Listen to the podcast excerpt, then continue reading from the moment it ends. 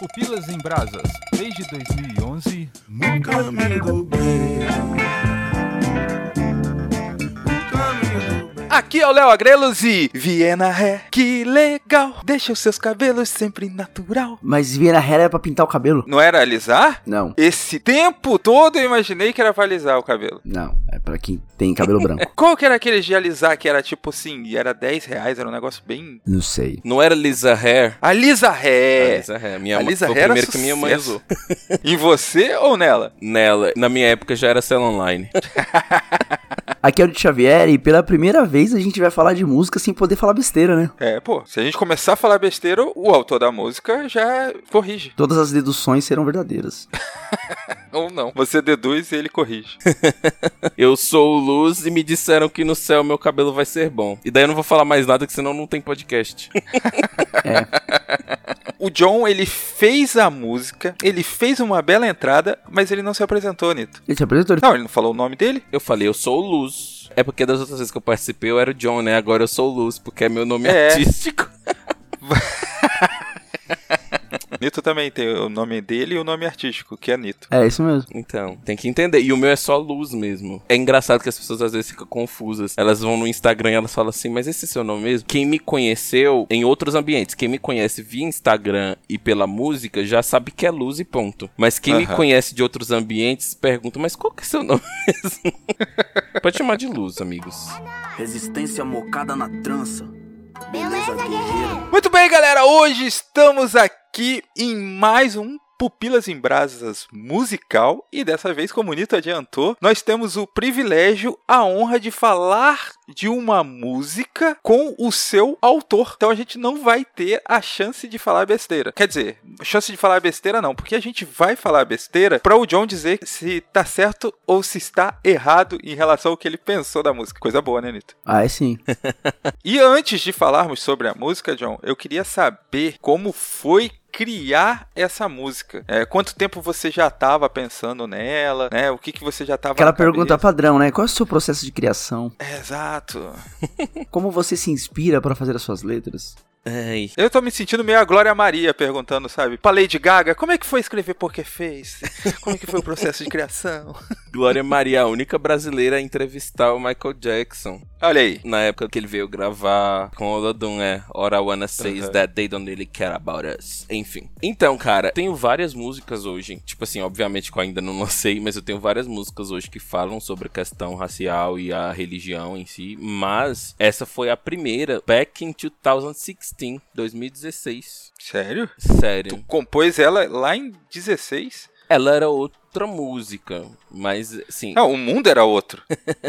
Mas é porque eu me despertei para as questões raciais em 2015. Daí, em 2015, uma das primeiras músicas que eu ouvi que abordava o assunto. Porque, tipo assim, né? Eu cresci crente e eu cresci num ambiente crente extremamente embranquecido. Então, tipo assim, eu já ouvia uns rap, umas coisas assim, mas era rap gospel. Eu ouvia Pregador Lu e tal, que falava sobre questões sociais e tinha uma coisa ali, outra ali sobre a questão racial, mas não era muito aprofundado na questão racial em si. E o lance do Racionais eu vim escutar depois. Era mundano, não podia. Então.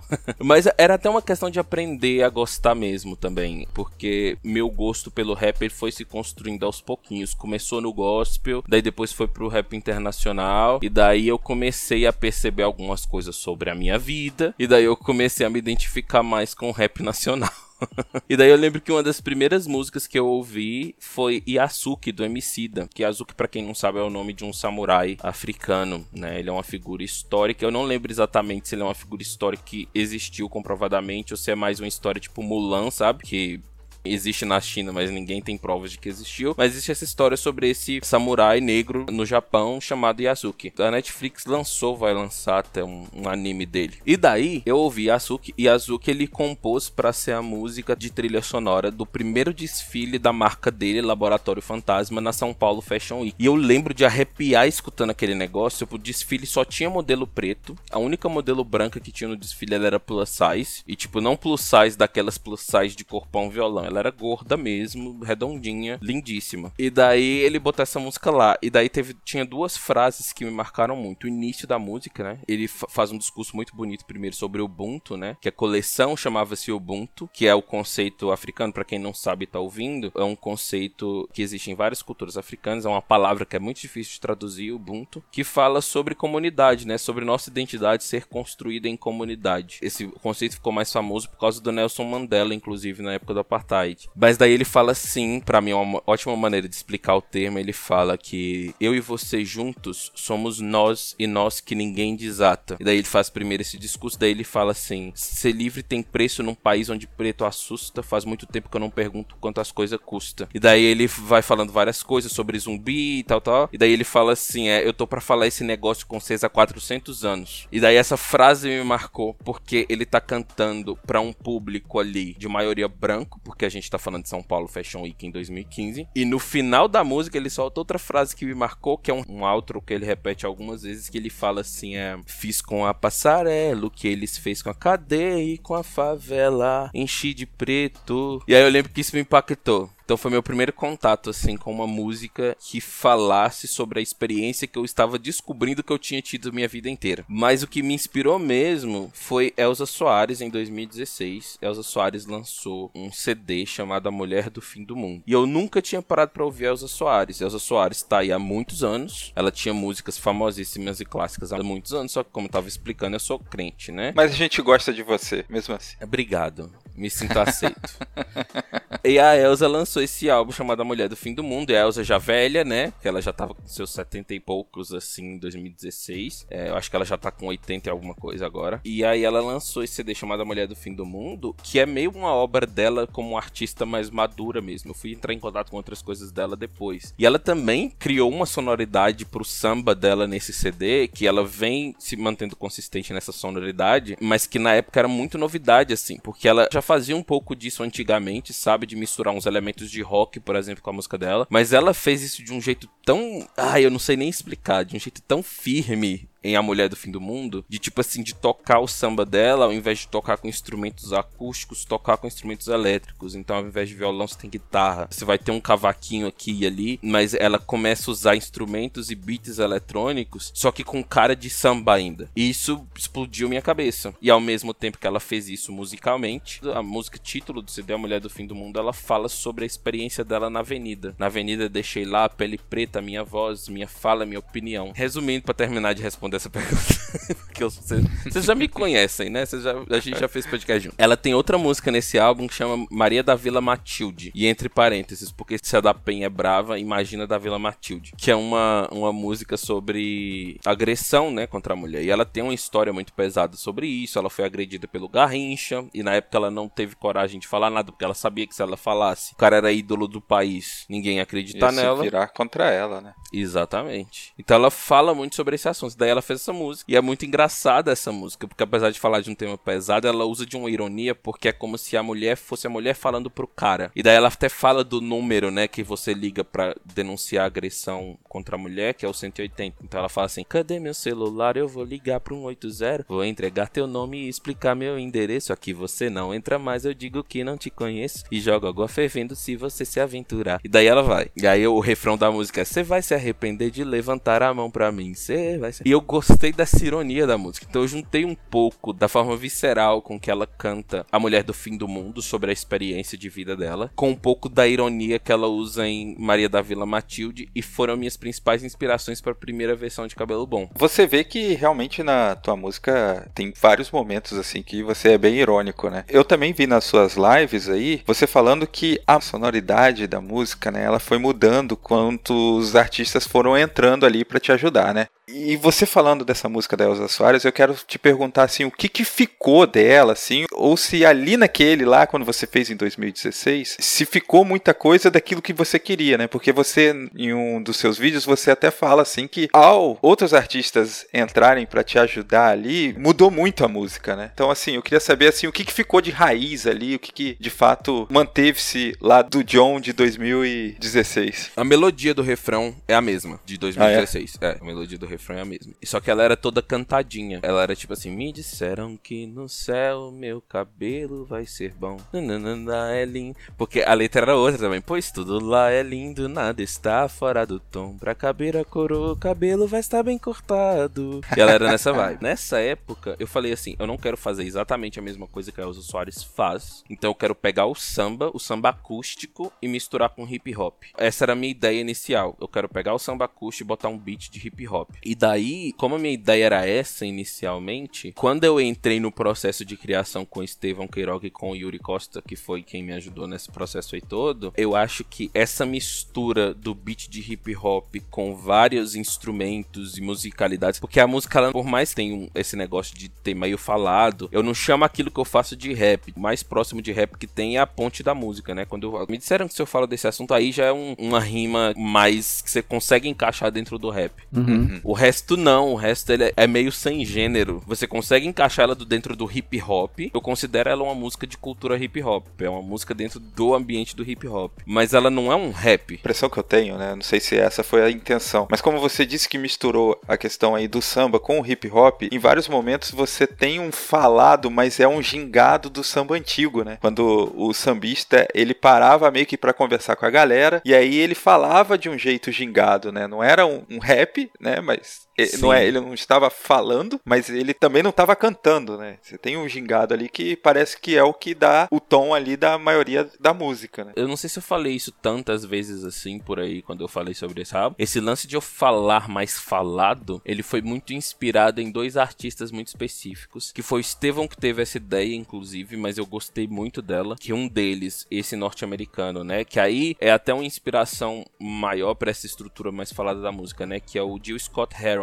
Não sei se vocês conhecem ele. O Jill Scott Heron, ele tem duas músicas que eu acho que são as mais famosas dele. Uma tem um trailer de algum filme, mas eu não vou lembrar agora, que é The Revolution Will Not Be Televised. Que ele fica falando e repetindo: The Revolution Will Not Be Televised. E esse cara, ele chama o gênero musical que ele fazia de proto-rap, porque ele é de antes do rap. E daí ele basicamente falava, é, e geralmente eram poesias, mas sem tanta cadência, sem tanto ritmo, né? Ele era mais livre do que o que eu faço em cabelo bom. Porque em cabelo bom eu vou mais no ritmo mesmo, né? Eu não tô falando sem ritmo. Ela tem um compasso específico que eu sigo com a minha fala. Ele não, ele falava mais livremente mesmo. E geralmente ele tinha frases que se repetiam, que era o que dava ritmo pra música. E ele cantava com a banda, geralmente tocando jazz no fundo. E ele tem uma que chama White is on the Moon, que é uma música, inclusive, que tem no primeiro episódio de Lovecraft. No primeiro não, no segundo episódio de Lovecraft Country. Inclusive, o nome do segundo episódio de Lovecraft Country é o nome da música, White is on the Moon. Que é uma música que ele ironiza, inclusive, é muito irônica também essa música, que ele ironiza o, o lance de tipo assim assim,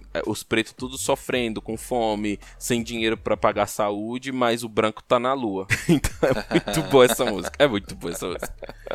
E daí tem ele e uma referência brasileira que tem esse cantado e aí o Itamar ele é mais gingadinho um pouco, é o Itamar Assunção. O Itamar Assunção, ele é um cara que é muito difícil você especificar qual é o gênero dele também. Ele é mais viajado do que o que eu fiz também em Cabelo Bom. é uma musicalidade um pouco mais difícil de você distinguir, tanto que você vai procurar definições dele, eles vão falar que ele fazia música alternativa, mas é bem brasileiro, ele é bem brasileiro. Resumindo essa parte também, eles dois foram grandes inspirações, só que sim, você tem esse negócio, então, do gingadinho do samba que eu mantive. Então você pega, sei lá, Batuque na Cozinha na versão, porque Batuque na Cozinha é bem mais antiga do que Martinho da Vila, né? Pixinguinha, Clementino de Jesus, mas a versão do Martinho da Vila que é mais famosa, ele tem uma parte específica da música que ele faz esse Batuque na cozinha, assim, ah, não quer. Então tem esse negócio. Resistência mocada na trança. Beleza, guerreiro. Com relação à, à, letra, tem uma questão ali de várias frases, que como se fosse o bingo do, do crente racista, tá ligado? Amei essa definição. Foram frases que você ouviu durante a vida ou tipo, não, frase avulso? Os crentes racistas sempre falam isso. Não tem nada na música que eu não tenha ouvido em primeira mão. Nem sempre direcionado a mim. Sim mas sempre em primeira mão. Tipo, não tem nada que foi algo que eu ouvi de outras bocas. Embora seja algo que toda vez que eu comentava sobre ter ouvido, algum preto falava, eu já ouvi isso também. Mas foi tudo de primeira mão. A gente nunca frequentou a mesma igreja e. E você já ouviu isso? já, já ouvi. Então por isso que pra mim é o bingo. Falar, ó, tem que ter essa frase. Ah, tem, tem essa frase também. Sim. E justamente por o Nito ter entrado nesse assunto, eu queria saber um pouquinho como que foi essa repercussão, né? Porque, para quem não conhece o John, ele trabalha aí dentro de uma instituição religiosa que a gente pode dizer, assim, que é até um pouco conservadora, assim. um pouco. e assim, eu queria saber como é que foi essa repercussão, né? Porque, assim, eu acho que a pergunta do Nito, ela é válida até porque, pro cara que nunca viveu isso, talvez alguma dessas partes aí da música possa parecer uma fanfic, entendeu? Sim. Tipo, até parece que alguém ia falar isso daí. Sim, porém não. Existem pessoas que podem pensar isso, mas não. E existe um negócio, inclusive, das pessoas, eu já vi comentários assim, não sobre a música, tá? Eu já chego para responder mais diretamente sua pergunta. Mas eu já vi comentários de pessoas no meu Instagram e é mais comum que as pessoas comentem isso quando alguém compartilha minhas coisas. Que é tipo, se a pessoa fala assim, ah, mas isso aí é numa igreja ou outra que acontece, as pessoas não falam. e é bizarro, porque tem gente do país inteiro ouvindo minha música e identificando o que eu falo na música, sabe? Não, eu já vi isso na minha igreja. Enfim, gente, a vida do proletariado, né? Eu tenho um vídeo, eu ainda vou soltar versões integrais daqueles depoimentos que eu comecei a postar no Instagram antes do lançamento da música. Em algum momento eu ainda pretendo postar as versões integrais deles num vídeo só, que vai ser tipo um mini doc, tem vídeos que eu não publiquei ainda sobre aquilo. Só que a vida do proletariado me impediu de editar esse vídeo, que esse vídeo dá um trabalho enorme. Mas o interessante de, de ter esse bingo, né, dessas frases é isso, cara, porque não tem como falar que é em uma igreja ou outra. Eu acho que assim, a partir do momento que as pessoas que não têm, né, esse despertar para as questões raciais dentro da igreja, que tá ali vivendo a sua vida, Sim. Ouviu isso, ele vai começar a prestar atenção que não é algo tipo que ah, aconteceu uma vez ou outra. Ele vai começar a perceber que tem muitas frases dessa. E se você colocar todas as frases, você teria tipo um disco completo assim de 14 músicas. Se você fosse usar tudo que você já ouviu, entendeu? E se eu fosse usar e não só usar, mas destrinchar, porque tem coisas que as pessoas não entendem como racistas também, né? Sim, sim. É, que aí é outro rolê, mas é um rolê muito real também. Sobre a repercussão da música, cara, eu inclusive falei disso na minha terapia essa semana, que é um negócio muito interessante que acontece. Depois que eu comecei a falar, ser muito vocal sobre esse assunto, parece que as pessoas que me criticariam ou falariam, elas têm medo de falar diretamente comigo. Então, tudo que eu sei que é de negativo que falaram sobre a música vem de segunda mão para mim, porque ninguém vem para mim e me questiona diretamente, né? O máximo que acontece é quando alguém, sei lá, retweetou a música no Twitter e alguém vem e comenta alguma coisa. Mesmo esses que eu vi no Twitter são comentários de pessoas que elas não chegaram a ouvir a música, elas viram a arte, viram a frase do Twitter e aí elas olham e falam assim: "Não, mas isso aí é mimimi". E a pessoa não ouviu a música. E eu acho bom isso na real, porque me evita dor de cabeça. Porque antes de lançar a música eu tive muito medo disso aí, mas para mim é o seguinte, eu estabeleci um princípio para eu definir o que eu responderia e o que eu não responderia. Dependendo do que a pessoa vir questionar em relação à música, eu não tenho o que dizer para ela, porque depois que eu ouvi a música pronta, eu falei assim, mano, simplesmente mais claro do que isso impossível. Se a pessoa ouviu e não entendeu, eu não tenho mais do que dizer para essa pessoa. E a, a música é clara. O interessante da música ser clara e direta é que você tá falando pra um público que não entende o que é racismo. Uhum. É aquele cara que tá lá de boa e pediram para ele cortar o cabelo, para uhum. ele participar de uma programação e ele cortou porque ele não viu problema nenhum. Ou aquele cara que pediu pro cara cortar o cabelo. Ah, falar, ah, não, você precisa participar da programação aqui, você precisa estar tá com uma boa aparência, então corta esse cabelo. Na cabeça dele, na cabeça racista, né? Ele não conseguiu perceber isso ainda. Essa é a importância de ser direto, né? Exatamente. Nesse assunto é muito difícil. Inclusive, isso tem até um pouco da conexão com a primeira pergunta, acho que foi a primeira pergunta. Eu tenho um princípio que eu acho que eu já até comentei isso com vocês em outras conversas. Eu tenho o um princípio para minha arte. Eu faço arte que eu gostaria de ter consumido. Eu desenho personagens bíblicos pretos porque quando eu era criança eu gostaria de ter tido, tipo assim, eu não sabia disso quando eu era criança, mas quando eu cresci e entendi, eu entendi que eu gostaria de ter tido desenhos de personagens bíblicos pretos. E quando eu comecei a ouvir Elza Soares, MC, da mais tarde em 2018 quando o Baco Exu do Blues lançou o Bluesman, eu escutei aquilo, me identifiquei muito e falei: falta alguém fazer isso pro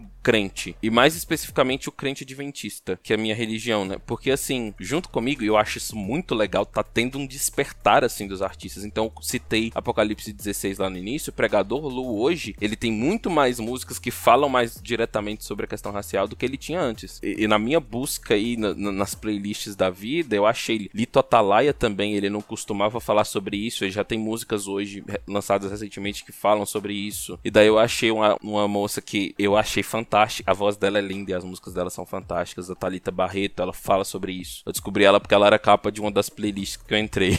e mano, é literalmente o tipo de situação em que a gente não pode mais ficar calado. Então, tipo assim, a galera nas outras igrejas já tá falando sobre isso. Mas eu, dentro da igreja adventista, para não falar que eu sou o único, tem uma música que foi lançada antes da minha. Só que ela não ganhou tanta publicidade, que foi uma música, acho que foi um coral do IAP que fez. Só que ela não ganhou muito buzz, né? Até porque eles botaram só os membros pretos do coral para cantar essa música. E a música fala sobre isso. A música é muito legal. Ela tem esse feeling de, tipo assim, de música de preto e música falando sobre é, liberdade, sabe? Eu, eu gostei muito. Mas enfim, eu senti essa necessidade, sabe? Tipo assim, eu falei, eu gostaria de ter ouvido uma música assim quando eu era adolescente. Porque eu já teria resolvido muito problema que eu só vim resolver com 24 anos de idade. É, você tá falando dessa música, mas é, eu tive no IAP, e para quem que tá nos ouvindo aí não sabe que o IAP é um colégio interno, né? Tem muitos corais lá, tem grupos e tal. E aí você tem o coral chefe, né? Assim, coral assim máximo da instituição, como se fosse os garotos propaganda, né?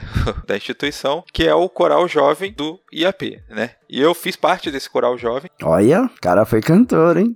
Ah, já Cantorzão. pensou? O Silmar Correia, que era o compositor e maestro na época, ele fez uma música com uma batida que homenageava os africanos, entendeu? Então tinha Sim. berimbau, tinha batuque e tal. E aí quando a gente ia cantar nos lugares, era a única música que a gente não podia usar playback. A gente tinha que cantar no piano e só. Uhum. Porque os caras não deixavam. E eu nem sei como ele conseguiu convencer a galera de aceitar essa música entrar no CD, né? 20 anos atrás, CD era um CD, né, cara? Uma música, cada música ali, a cada faixa ali, né? Ela era muito bem estudada, ver se ia entrar. Também era só 10, né? Você não podia queimar muito CD, porque Sim. Quanto mais música, mais caro era, né? Eu nem sei como que ela entrou. E é engraçado isso daí, porque a gente olhava pra essa música e todos do coral queriam cantar, porque ela era gostosa, tal. E as pessoas bloqueavam a gente de cantar essa música. Na minha cabeça eu não entendi isso como racismo. Sim, porque eles tinham argumentos, né? É muito batuque, É, é, precisa muito da agitada, ordem, pá. precisa. Mesmo que, Onito, as pessoas falassem assim, ah, não, o berimbau tá associado a coisas do capeta. Tipo, Uhum. ah, eu falava meio que, ah, nada a ver, tudo bem. É, então, mas é isso mesmo. Ela tá errada, porque o berimbau eu acho que não é do capeta, mas assim, eu não entendi essa correlação de que, tipo, os instrumentos que vinham dos povos africanos eram demonizados Sim. por ser dos povos africanos e não por ser propriamente do demônio, sabe? Alguma, tipo, eu tive uma revelação e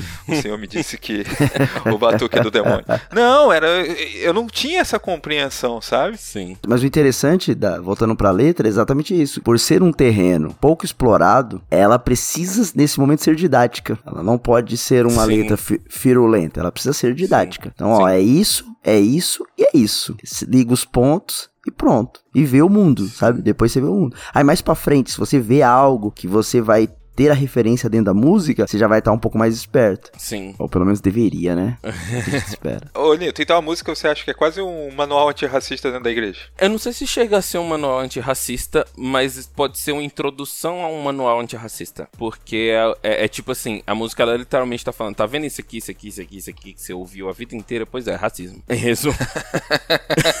Você não tinha um nome para dar quando os caras pediam pra tirar o beribal da música e colocavam um piano. Exatamente.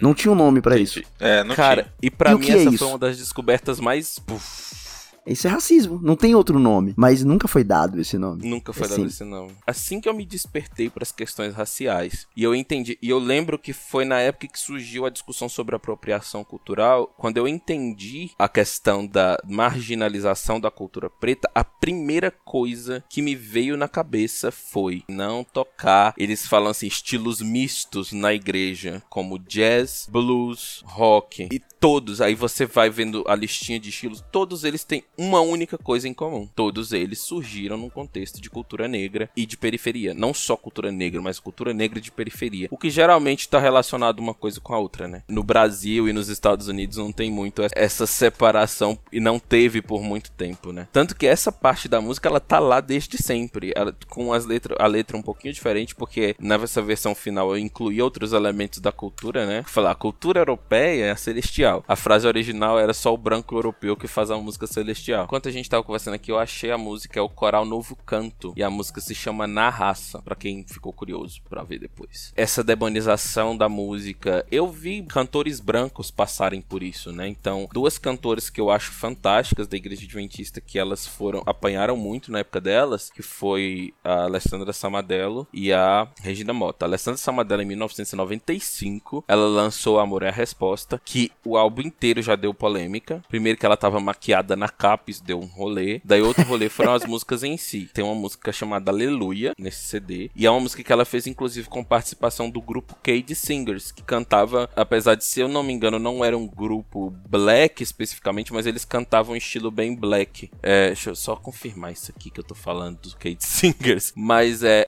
é não, isso mesmo, o Cade Singers tinha um membro branco. Por isso que eu falei que era misto. E daí era uma participação com Cade Singers. É uma música que ela tem uma mistura de ritmos africanos com ritmos latinos. E era um beatzão. Apanhou por causa dessa música. Resistência mocada na trança. Beleza, guerreiro. E aí em 2001, Regina Mota lançou Basta Viver o Amor, que já tinha várias faixas com pegada de MPB. E daí tinha essa específica que é uma música do Gladir Cabral que chama Casa Grande. E a Regina não só gravou Casa Grande, como ela gravou Casa Grande com batucão e a galera do Novo Tom fazendo um canto de escravo real, assim. Hum, hum, Hum, e eu acho Casa Grande maravilhosa, é uma música incrível. Assim. Inclusive, a, a, última frase de Cabelo Bom é uma referência a Casa Grande. Essa música merece ser ouvida em todas as versões dela: a versão da Regina Mota, as duas versões do Glad Cabral e a versão de uma banda nordestina chamada Prumo. Muito boa também. Tem a versão do João Alexandre também, que é muito boa. E daí nessa música, ele faz uma metáfora da Casa Grande e da fazenda, né, dos tempos coloniais, com nossa vida. Então ele fala: a Casa Grande é branca e branda, como a seda acolchoada nobre como a renda, mas aqui fora reina a lei da reprimenda da palmatória, nossa paga, nossa prenda. Doutores caros, fortes, ricos e senhores, que suspirais pelas janelas dos amores, rogai por nós marcados por terríveis dores, de vós vem nossas esperanças e temores. E daí eu já tô se restaurar a música toda, que eu tô tentando lembrar qual parte tá, lembrei. Os nossos corpos sendo mortos pouco a pouco, os nossos sonhos já desfeitos todos loucos, na casa grande há uma cruz numa parede tipo assim, eu lembro que eu era criança e eu lembro de entender. Eu me achei muito inteligente quando eu lembrei que eu lembrava. tinha sacado isso em 2001, eu tinha 10 anos de idade. E eu lembro que eu entendi que ele tava falando, ok, essas pessoas aqui estão escravizando quem tá lá fora, mas eles têm uma cruz numa parede. E aí ele começa a falar que no coração de um negro tem uma casa nova e lá não tem palmatória, lá não tem corrente, tipo assim, todo mundo é amigo e tal. E aí uma das frases é: E nas paredes não há Cristos esquecidos. Essa música do Gladi, além de ser uma belíssima metáfora espiritual, ela tem sua dose de crítica à história do Brasil, né? Ao, que aconteceu no Brasil. Tava faltando, porque a frase original, fun fact, primeira vez que eu tô falando sobre isso, a frase original do refrão da música, que terminava o refrão, era: Preconceito a gente afoga no sangue santo de um carpinteiro. Essa era a frase, antes do Estevão entrar. Eu gosto ainda dessa frase, ela é uma boa frase, que a gente afoga realmente preconceito, sangue de Jesus ele transforma e tudo mais. Mas daí o Estevão virou para mim um dia e falou assim: Jonatas, é isso mesmo que você quer dizer? Ele só me fez essa pergunta. E aí essa pergunta dele me fez pensar, cara, ok, eu acredito sim, a transformação que a graça traz tem poder de transformar um coração racista. Mas como eu quero que o racismo acabe, eu não posso falar só com o público cristão. Existem formas de se conversar e de se reformar a sociedade que não envolve apenas o sangue de Cristo. E aí eu quero que quem esteja escutando e seja um cristão que esteja julgando, eu duvido, né, que o público do Pupilas eu acho que não é esse. Mas só para explicar, por desencargo de consciência, é, não é que eu não acredite que o sangue de Jesus seja maior que qualquer discussão acadêmica, não tem a ver com isso. Mas é o fato de que simplesmente tem gente que não acredita em Jesus, mas eu preciso que essa pessoa não seja racista também. Uhum. Esse o argumento de, tipo, tudo vai ficar bom se eu orar, não se sustenta fora da igreja, né? Exatamente. E eu gostaria de abrir um parêntese nesse sentido, inclusive, para dizer que a gente tem uma visão na igreja muito individualista de salvação, que ela faz com que a gente feche os olhos para problemas que são sociais e coletivos e fala assim, não, que o Jesus vai transformar o coração de cada um e é assim que a gente resolve o racismo. Não é bem assim. Exato. Uhum. É, inclusive, eu tenho uma amiga que até ouve aqui o, o Pupila, se, e se ela estiver ouvindo, depois fala se ficou chateada comigo em, em particular, né? Mas assim, quando a gente tá conversando. Não, eu gravaria um gente- podcast resposta.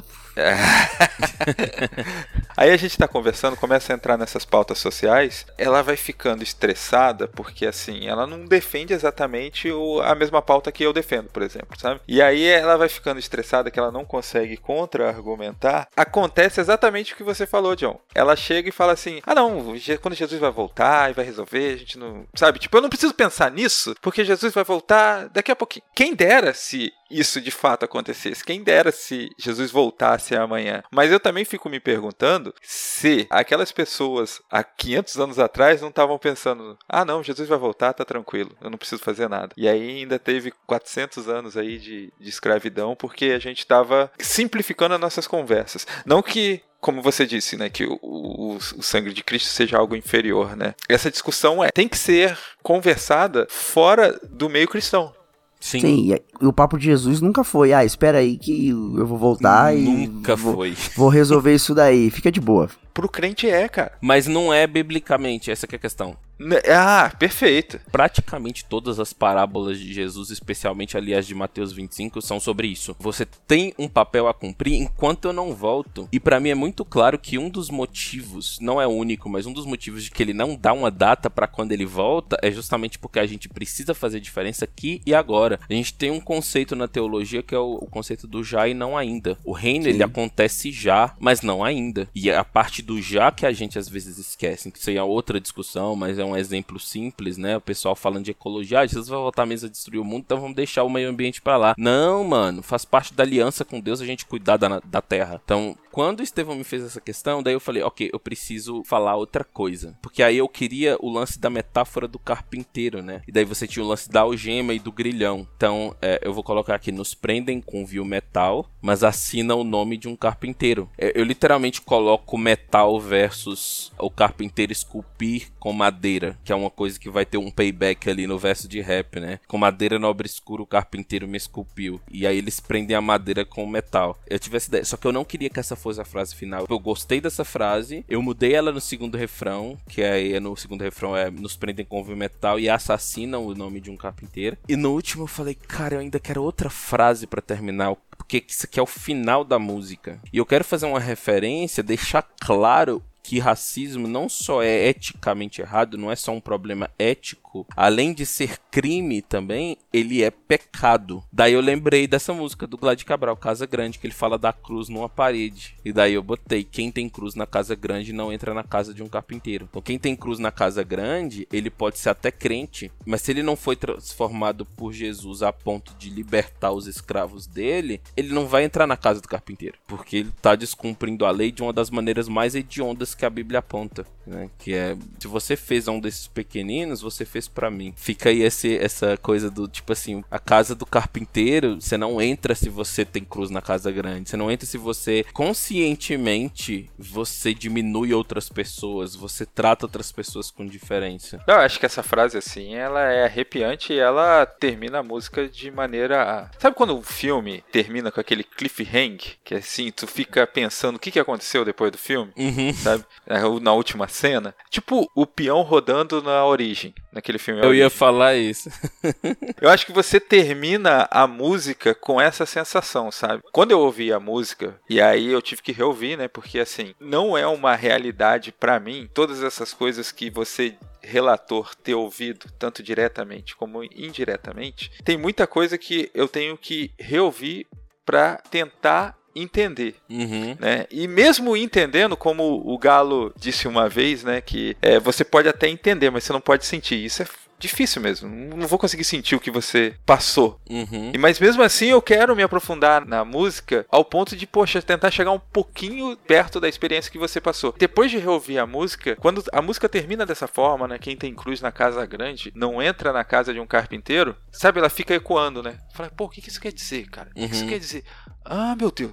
Ah, caramba! É isso! Sabe? Ela é uma das frases menos diretas da música, na real, né? Sim. Que ela é uma metáfora real. Exatamente. É. Tu fez de propósito mesmo? Era uma parada assim de que, pô, eu vou deixar a galera pensando e tal? Ou tu falou assim, pô, agora é hora de eu ser poético e essa música eu vou terminar com uma grande poesia? Não foi proposital. Porque, na verdade, o refrão da música, apesar de ele começar, tipo, a primeira frase, ela é muito direta, né? Então pare e pense um pouco no que disseram, o racismo não afundou com os navios negreiros. Mas daí pra frente, a segunda metade do refrão, ela é mais metafórica, né? Então é, quebraram os grilhões, mas as algemas permaneceram. A pessoa tem que pegar um pouquinho pra fazer a ligação com, por exemplo, a questão da algema, ter a ver com o encarceramento em massa da população negra e do, do preto ser vítima. Porque isso é outra coisa que as pessoas não entendem. As pessoas acham que quando a gente tá falando de racismo, a gente tá falando só do cabelo ser ruim ou bom, mas eu tô falando de gente morrendo, saca? E aí ela tem que pensar um pouquinho pra perceber essa nuance mais pesada aí no refrão, né? Tipo, quebraram os grilhões, mas as algemas permaneceram. Nos prendem com viu metal, mas assinam o nome de carpinteiro. Ela é o refrão em si, ele já é uma parte um pouco mais poética da música. Então eu não acho que essa última frase destoa tanto do refrão em si, mas é, eu fiz de propósito deixar a frase mais difícil de entender, entre aspas, né, pro final. Eu sabia que as pessoas iam ter que pensar um pouquinho pra pegar o que eu quis dizer ali. Obviamente a pessoa não precisa ter escutado Casa Grande pra entender, né? É uma frase que funciona sozinha. Mas eu já tive gente que teve essa dúvida, assim, gente que conhecia Casa Grande e me perguntou se tinha sido referência. Mas sim, foi proposital. Você falou da questão, né, que não é sobre cabelo, né, apenas, é sobre a questão de todos os problemas, né, na sociedade aí que o preto sofre. E eu sou o tipo do cara que, quando eu falo que eu sou preto, as pessoas falam, ah, você, sabe? Uhum. Ah, olha o seu nariz, olha a sua boca, olha o seu cabelo, Uhum. sabe? Sempre vai pra esses aspectos físicos assim. Com relação ao cabelo, minha mãe é preta de cabelo crespo. Sim. E meu pai era um cara que, na periferia de São Paulo, se passaria por branco. Aqui, dependendo do lugar que você vai, você pode ser branco ou você pode ser preto. De cabelo liso. E meu cabelo, ele é essa fusão dos dois. E durante muito tempo ali, até ficar adulto, assim, então uns 18, 19 anos, eu cortava o cabelo muito baixinho, por quê? Porque se eu cortasse o cabelo muito baixinho, eu conseguiria pentear ele pro lado. Uhum. Aqui em cima, né? Você ficava com o cabelo penteadinho, né? A- a- Sim, sim. e aí, a cada um mês, duas semanas, eu tava indo no, no cabeleireiro. Porque começava a crescer na, do lado, e aí começava a ondular. Então eu ficava com o cabelo lambido em cima, ondulado do lado, tipo um bozo, assim. Aí o que, que eu fazia? Era mais fácil tirar a parte que, teoricamente, indicava que o cabelo ia ficar caracolado e deixava a parte lisa em cima. Cara, isso só foi resolvido depois de adulto. É, que eu falei, meu, peraí, e se eu não cortar, o que, que acontece? Uhum. Aí eu percebi que se eu não cortasse, a parte de cima ficaria ondulada como a parte dos lados. E aí falei, meu, pronto, tá resolvido. Não preciso me preocupar em, em organizar isso. Lógico que isso não foi um trauma na vida, mas tipo, passei, sei lá, quase 20 anos da minha vida é, fazendo algo porque não era esteticamente adequado, aceito, né? Como professor, eu vejo na questão dos meus alunos muito essa linguagem do, do cabelo bom e do cabelo ruim. E por mais que pareça algo estético muito bobo pra quem tem um cabelo liso, isso machuca muito, cara, a questão da crianças, né? Porque as meninas, os meninos, cara, hoje eu consigo ver os meninos deixando o cabelo um pouco mais, um pouco maiorzinho, né? Sim. Usando aquela esponjinha, e eu acho isso super da hora, sabe? Ter um cabelo um pouco mais cheio. Sim, sim. Porque foi trabalhada essa ideia, né, do Black's Beautiful, que é uma coisa também é, capitalista, né, de que o, mercado se apropriou disso, mas isso é esteticamente importante, né, para as crianças, tipo, de ver propaganda da Salon Line, sei lá. Só pra citar Sim. uma marca que, que, que vende creme, tem toda uma parada. E dessa galera se sentir importante também. E se sentir bonito, Sim. sabe? Que, lógico, estão prendendo muito mais pretos, estão matando muito mais pretos. Mas pra construção dessa, desse orgulho, né, de ser preto e tal, a parte da estética é muito importante. Com certeza. Resistência mocada na trança. Beleza, guerreiro. O lance do cabelo, eu acho ele muito emblemático. É engraçado que aqui no Brasil quase ninguém sabe disso. A gente chama o cabelo black alto de black power no Brasil porque o cabelo afro grande nos Estados Unidos era um dos maiores símbolos do movimento black power, que era um movimento de direitos civis, não era só um movimento pra gente usar o cabelo como a gente quer. A gente tá usando o cabelo assim porque este cabelo é um símbolo de que a gente tá lutando pelos nossos direitos. Hoje meu pai me questionou que eu tô de trança, né? Questionar, hoje meu pai me questionou minhas tranças. Meu pai é assim, que minha avó chama de sarará crioulo, né? Meu pai é branco com traços de preto. Eu puxei meu cabelo crespo do meu pai branco, não da minha mãe preta. Minha mãe preta tem o cabelo cacheado. Mas meu pai, ele não é lido como preto na sociedade. A experiência dele não é de uma pessoa preta. Então Sim. tem certas coisas que não entram na cabeça dele. Ele não chega a ser igual essa galera hoje, né? Muito. Ah, isso é mimimi, vitimismo e tal. Mas ele fala umas coisas problemáticas às vezes. É, mas ele entende parte do que eu falo. Meu pai já não é bolsominion, isso já é ótimo. Mas assim, eu entendo teu pai porque é uma parada estrutural, né? ô Exato. John? É uma parada construída, né, cara? É difícil tirar tijolo por tijolo. É, meu pai já é idoso. Pra mim é estranho falar isso, porque eu não tô acostumado a ver meu pai como idoso, mas ele já fez 66, então já é idoso. Então é mais difícil ainda, né, você tirar essa- essas ideias. Mas, tipo, ele hoje questionou minha trança, e daí eu falei, eu não botei a trança porque é só uma questão estética. É também que eu achei que eu fiquei muito bonito com elas. Isso tem a ver com ancestralidade. Aí eu falei com ele, você sabia, por exemplo, que os escravizados usavam as tranças deles pra fazer mapas de rota de fuga? Isso é uma coisa que eu descobri não faz muito tempo e eu fiquei de cara quando eu descobri isso. Tipo, no fim das contas, como a gente tem um histórico, a gente que é o povo preto, a gente tem um histórico tão traumatizante, quase nada da nossa cultura e do nosso jeito de se expressar é livre de resistência, é livre de luta. E o cabelo é uma dessas coisas. E mesmo se fosse só uma questão estética, é importante sim, inclusive pros homens. Que a gente que homem tem mania de falar que a gente não liga pra essas coisas, mas liga. A gente não é ensinado a se preocupar tanto com isso quanto as mulheres. E não é exigido de nós que nos cuidemos quanto tanto quanto as mulheres se cuidem. Mas isso não quer dizer que a gente não se importe de maneira nenhuma com isso. Se importa. Né? Pode ser que alguém não se importe por ser uma característica, coisa. Mas quanto mais meus amigos homens e você vê coisa na internet, tipo, agora que os homens estão se sentindo mais à vontade de falar sobre o que eles sentem, mais você vê que a gente liga assim pra aparência, pra nossa. Principalmente numa sociedade onde o visual é muito valorizado, a aparência tem sim muita importância na autoestima da pessoa. Então, se- mesmo se fosse só estético, já seria importante, mas não é. Eu acho muito bacana você pegar aí pelo cabelo, né, tua música aí, ser através do cabelo, porque usando uma expressão do Twitter, né, você segue o fio, você entra na raiz figurada do problema, né? Porque você não tá falando só de cabelo, né? E aí você puxa o fio e aí você entra em todas essas a estrutura que Uhum. existe por trás de um cabelo crespo, né, um cabelo enrolado que seja. Sim. E é uma parada que é uma cadeia, na verdade, né? Eu tive coragem de deixar meu cabelo crescer e assumir ele porque eu conhecia uma amiga que assumiu o cabelo dela. E depois ela me apresentou pra outros amigos eu comecei a ver aquelas pessoas sustentando o cabelo delas com orgulho. Eu nem tinha me despertado, despertado para as questões raciais ainda. Foi só uma questão de autoestima mais pessoal mesmo. Que eu não tinha entendido quanto isso tinha a ver com racismo. Mas ver essas pessoas com orgulho do cabelo delas e percebendo que elas vão descobrindo maneiras de como cuidar do cabelo. Porque, mano, eu tô falando aqui de 2010, 2011. 2010, 2011 não existia linha de salon online pra cabelo crespo. Salon online só fazia produto para alisamento. Era mesmo. Cell Online fazendo linha pra cabelo crespo é sete anos no máximo pra cá. Mas resumindo isso aí, é uma corrente. Eu vi pessoas assumindo cabelo, aí eu comecei a perceber, poxa, é real, né? O cabelo crespo, na real, ele é muito mais versátil. Posso fazer o que eu quiser com cabelo crespo, cara, que vai ficar. A Carolina Maria de Jesus falava isso. Eu fui na exposição da Carolina de Maria de Jesus em São Paulo, maravilhosa. E daí tem uma parte que ela fala, que fala que o cabelo dela tem que ser domado, né? Ela falou assim, na verdade, cabelo de preto é o mais educado. Onde você coloca ele, ele fica. Então é. é- é.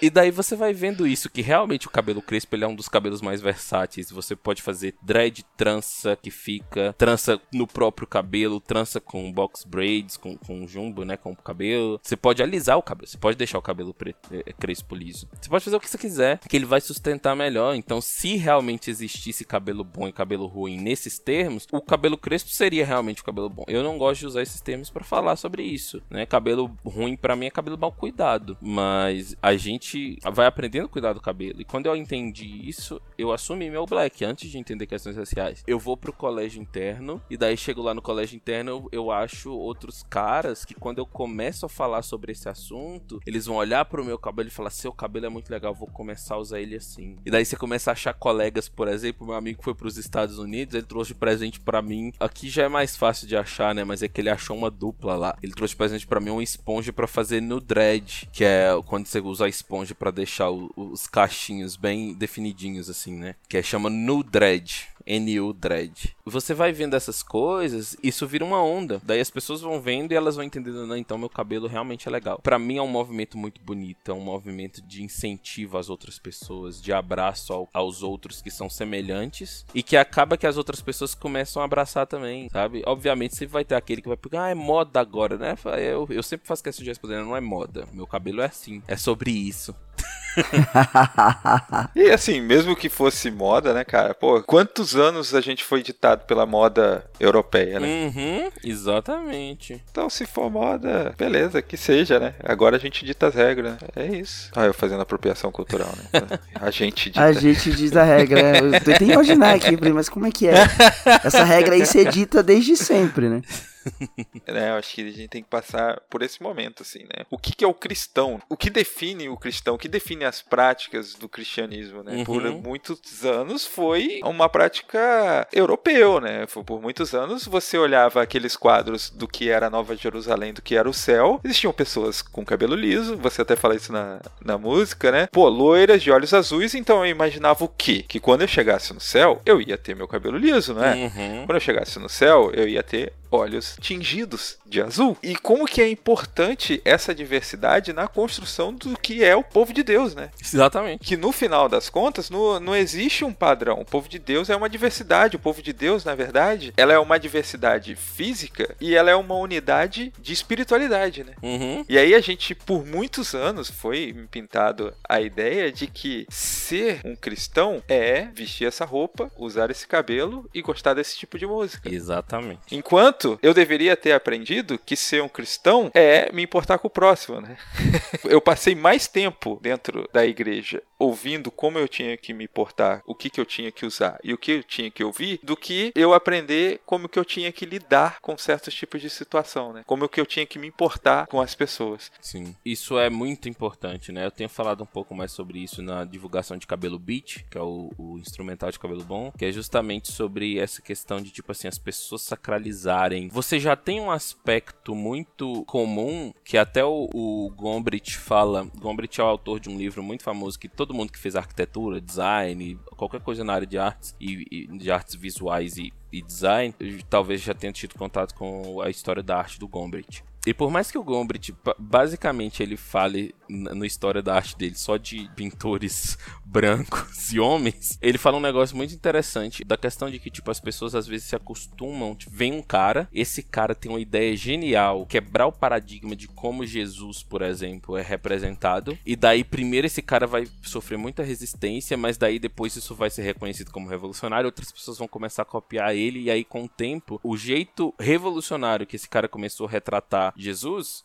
se torna o padrão. E daí as pessoas começam a sacralizar este padrão e daí elas se escandalizam com qualquer coisa que fuja dele. Aí ele fala: Isso já é natural na arte. Agora, una isso com o eurocentrismo, una isso com a realidade racista, daí você não só se escandaliza com o que foge do padrão, mas você demoniza o que foge do padrão. Você diz que o que foge do padrão é blasfêmia e você diz que o padrão é celestial, o que não é.